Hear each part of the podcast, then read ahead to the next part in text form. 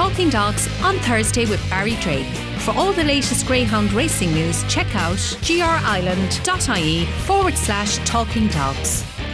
Hello and welcome along to episode 104 of the Talking Dogs on Thursday podcast with myself, Barry Drake. This week we're going to Gorey in County Wexford and we're going to say hello to a, a man that uh, kindly joins us on the podcast, and that, of course, is uh, Owen Doyle. Owen, thanks a million for joining us on the podcast.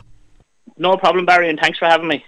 And I suppose, look, um, you know, for anyone I suppose that's familiar with the podcast, um, we could be going anywhere all over the country, I suppose. And uh, you know, we've got so many great supporters like yourself, um, as I said, all over the country. So, um, you know, so many great people involved in the sport. Yeah, that's it, and it's great to be able to get all the, the bits and pieces out for everyone to hear them and see what's going on. And tell our listeners um, a bit, a small bit about you, because um, no doubt uh, many people would have been uh, reading that lovely piece uh, by Ian Fortune over the course of the last couple of days, um, highlighting, I suppose, a, a, bit of a milestone for you, um, a, century of winners at, at your local track Enniscorthy. But you know, take us back to your earlier days, and you know maybe some of your early memories of greyhounds and uh, how you got involved first day. Yeah, look, there was always a couple of dogs at home at the home place. My dad always kept a couple of coursing dogs and maybe the odd track dog, but everything always lied with coursing really at home and um, he did have a couple of trackers there over the years. I think the first one that I used to do the work with at home would have been always sober. He won he won it in a Enniscorthy for them one night, and that was sort of it was around fourteen or fifteen, and that was sort of this where I got into the trackers really. And for a while, then we luckily enough we got into a place and were able to rear a few dogs, and we bred a litter. It sort of went back to the coursing dogs really, and myself and Brian and John and we bred a litter of pups and that. And then Martin Lanny asked me to start schooling a few dogs for him and that's where I got back at the track then really you know. Very good of course. Uh, Martin Lanny I suppose uh, another talented greyhound man? Yeah yeah a very good friend to me now and there's a lot of help to me over the years in the last 12 or 13 years now that I've been doing a bit of work for him. And but he always sends a couple down there for to be got started off before they go into him you know which is a great help to be honest. So it is yeah, exactly. And and talk to us, I suppose, a bit about um, schooling dogs because obviously, like it's such a, a big part of the game, and you know, very important at that early stage to get things right for people. Yeah, that's it. Look, we'd be tipping along. We'd always be schooling maybe six or seven there at a time, and it's great. You you learn what their sort of dogs they they are, whether they're funny dogs, sort of need a bit of time or whatever, and you know, as the one question we'd always be asked is how long do you think it'll take? But sure, some lads could be done in four or five weeks, and other lads could take eight or ten weeks. It all depends on the dog, you know. Yeah, and as I said, of course, like it, it's such a huge part of you know the the greyhound's career, all about getting it right with time and stuff like that. You know, giving a, a greyhound plenty of time. You know, not starting them too early and stuff like that. No, you'll always have some lads who will want them done in the blink of an eye, and see how good they are early, and some of us just want that Saturday night Shelbourne dog, you know. Yeah, that's exactly it. And I suppose, look, I use the word passionate a lot in, in, in, in this podcast, um, Owen. You know, as I said, um, you know, like people within their local tracks all over the country, um, the likes of Enniscorthy as well. So many great people involved in that um, track down there. It, it seems to me, from, from looking in from where I am and following the social media platforms and stuff like that, that Enniscorthy is going really well. It is, in fairness to Bridget and the team in there, they're doing a great job in there. And look at anyone that was there before them, always were, were done a great job in it. But there's been a big push now, and sort of times are changing, and all the social media advertising and all is starting to bring a bit more into it now as well. And so the track, you you'll always find the track is well looked after in there, and they're very they're, they help you out as much as they can. Like we do all our schooling in there, you know, and because when you do a run in there, you know what you have, you know. We've had the good dogs that have come out over the years. They're Derby winners and the whole lot. So that's and it's it's a very fair track to get a guide on a dog, you know. That's uh, that. That's exactly it. And tell us a small bit about your operation at the moment, Owen.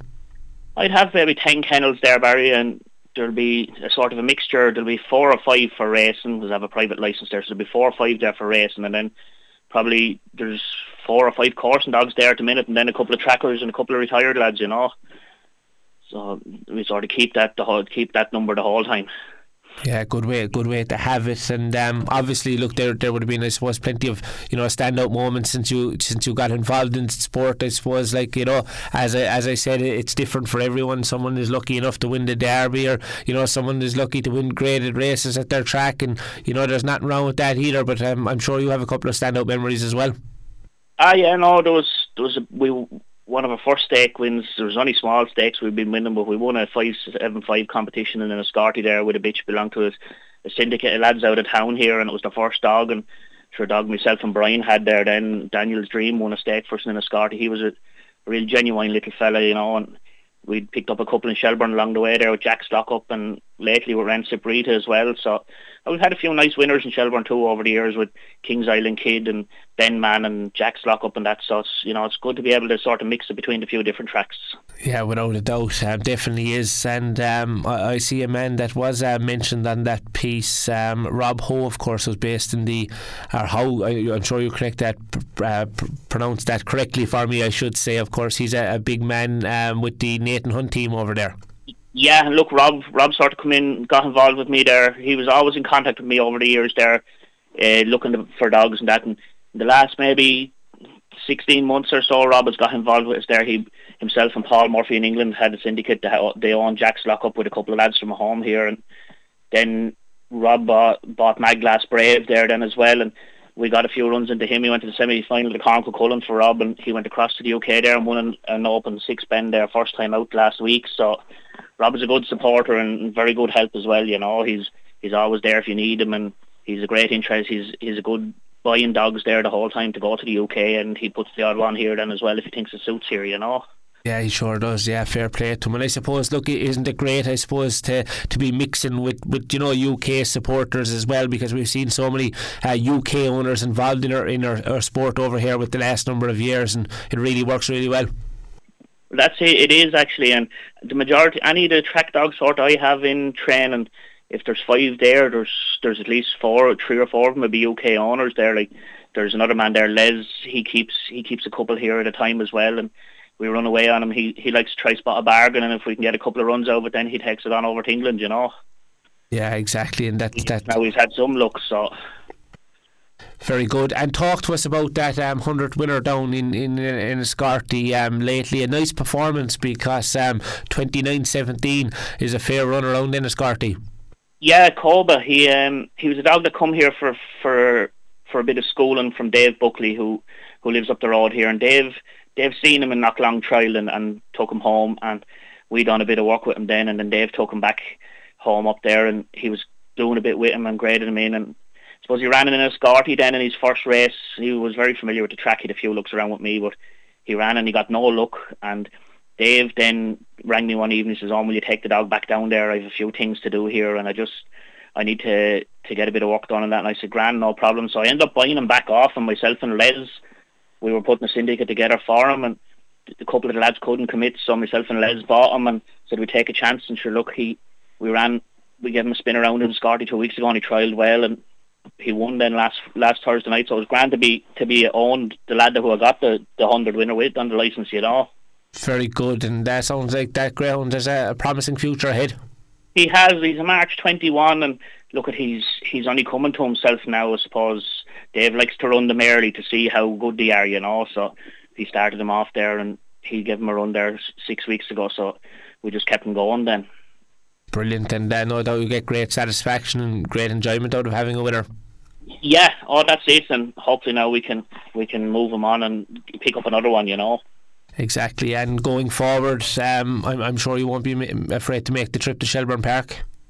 No, no. Look, we we do most of our racing between Shelbourne and Enniscorthy and Newbridge there for Friday night as well, because you always get a couple of graded sprints in Newbridge, and some of them I have are find that in Enniscorthy just a little bit too tough, you know. So it's grand to be able to switch from to, to, switch between the couple of tracks there, and you get your different sprints or five seven fives or five two fives. So it's not too bad, you know. You've a bit of a choice. Exactly, and just in, in terms of the Enniscorthy track for, for people that might be too familiar with it, obviously is a tough running circuit. Um, it, it it looks like uh, it's a bit of a tough finish as well. Would it be fair to say that? It is, yeah, because you're sort of you're running uphill to the first bend and it levels out um, down to the 750 box nearly, or halfway down the back straight, you're running uphill again till you come off the bottom corner.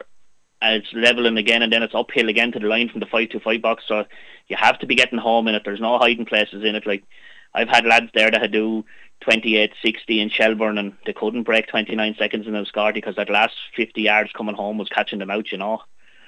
Yeah, exactly. Look, always a great track to buy out of, and you know, I suppose going forward, um, like so many people uh, within the sport all over the, the country, everyone has their, I suppose, hopes and dreams. On what what what are you most looking forward to, and what are you hoping to achieve going forward?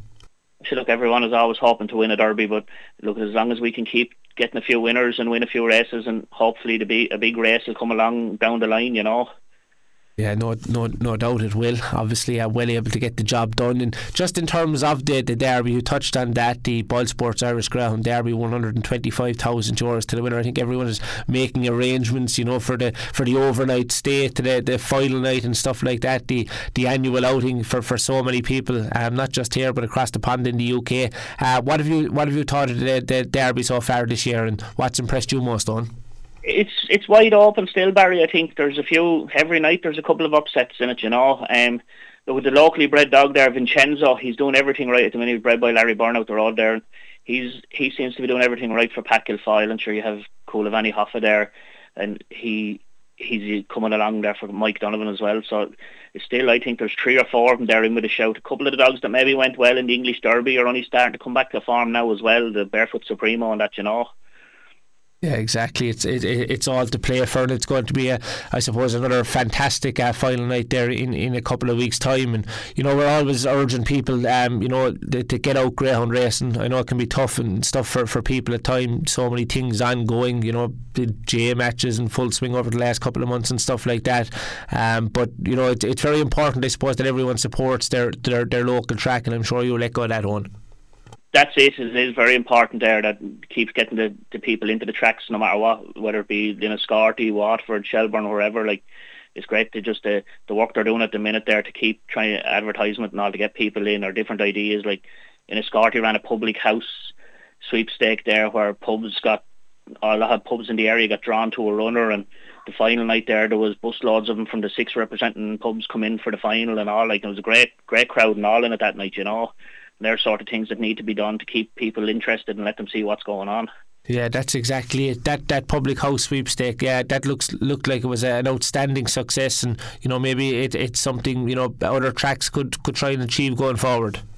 Yeah, that's it. Because like Bridget was saying to me one morning, we in their trial, and she said like there's there was a bus load people booked in one night now, and they didn't get into the sweepstake, but because of what it was, like they were saying, there was 20, 20 odd people on the bus there that they wouldn't have had in there other than the advertisement that was going out and showing what they were doing and that, you know.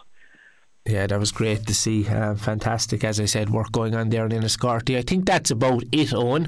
Um, once again, we congratulate you on that recent success. Always great to um, get on the 100 winner mark. And uh, as Irene Fortune said in his piece, we look forward to marking the, the 200 winners in the near future. But anything else you'd like to add before we finish up? No, that's more or less it, Barry. And thanks very much for having me. And you're doing great work there with the with the podcast and the different things every week, getting everything out for people to see. And it's great. Hopefully, going forward, everything keeps going well. Yeah, great stuff. Look, thanks uh, for the kind words on. Look, it's uh, very enjoyable, I suppose, to be speaking to all the great Greyhound people um, each and every week here on the podcast on Thursday. And once again, a massive congratulations on your recent success. And uh, no doubt there'll be plenty of winner- winners will follow uh, in the coming weeks and coming months ahead. Thanks so much for joining us on the podcast. No problem, Barry. Thanks very much. Thank you. Talking Dogs on Thursday with Barry Drake. For all the latest Greyhound racing news, check out grireland.ie forward slash talking dogs.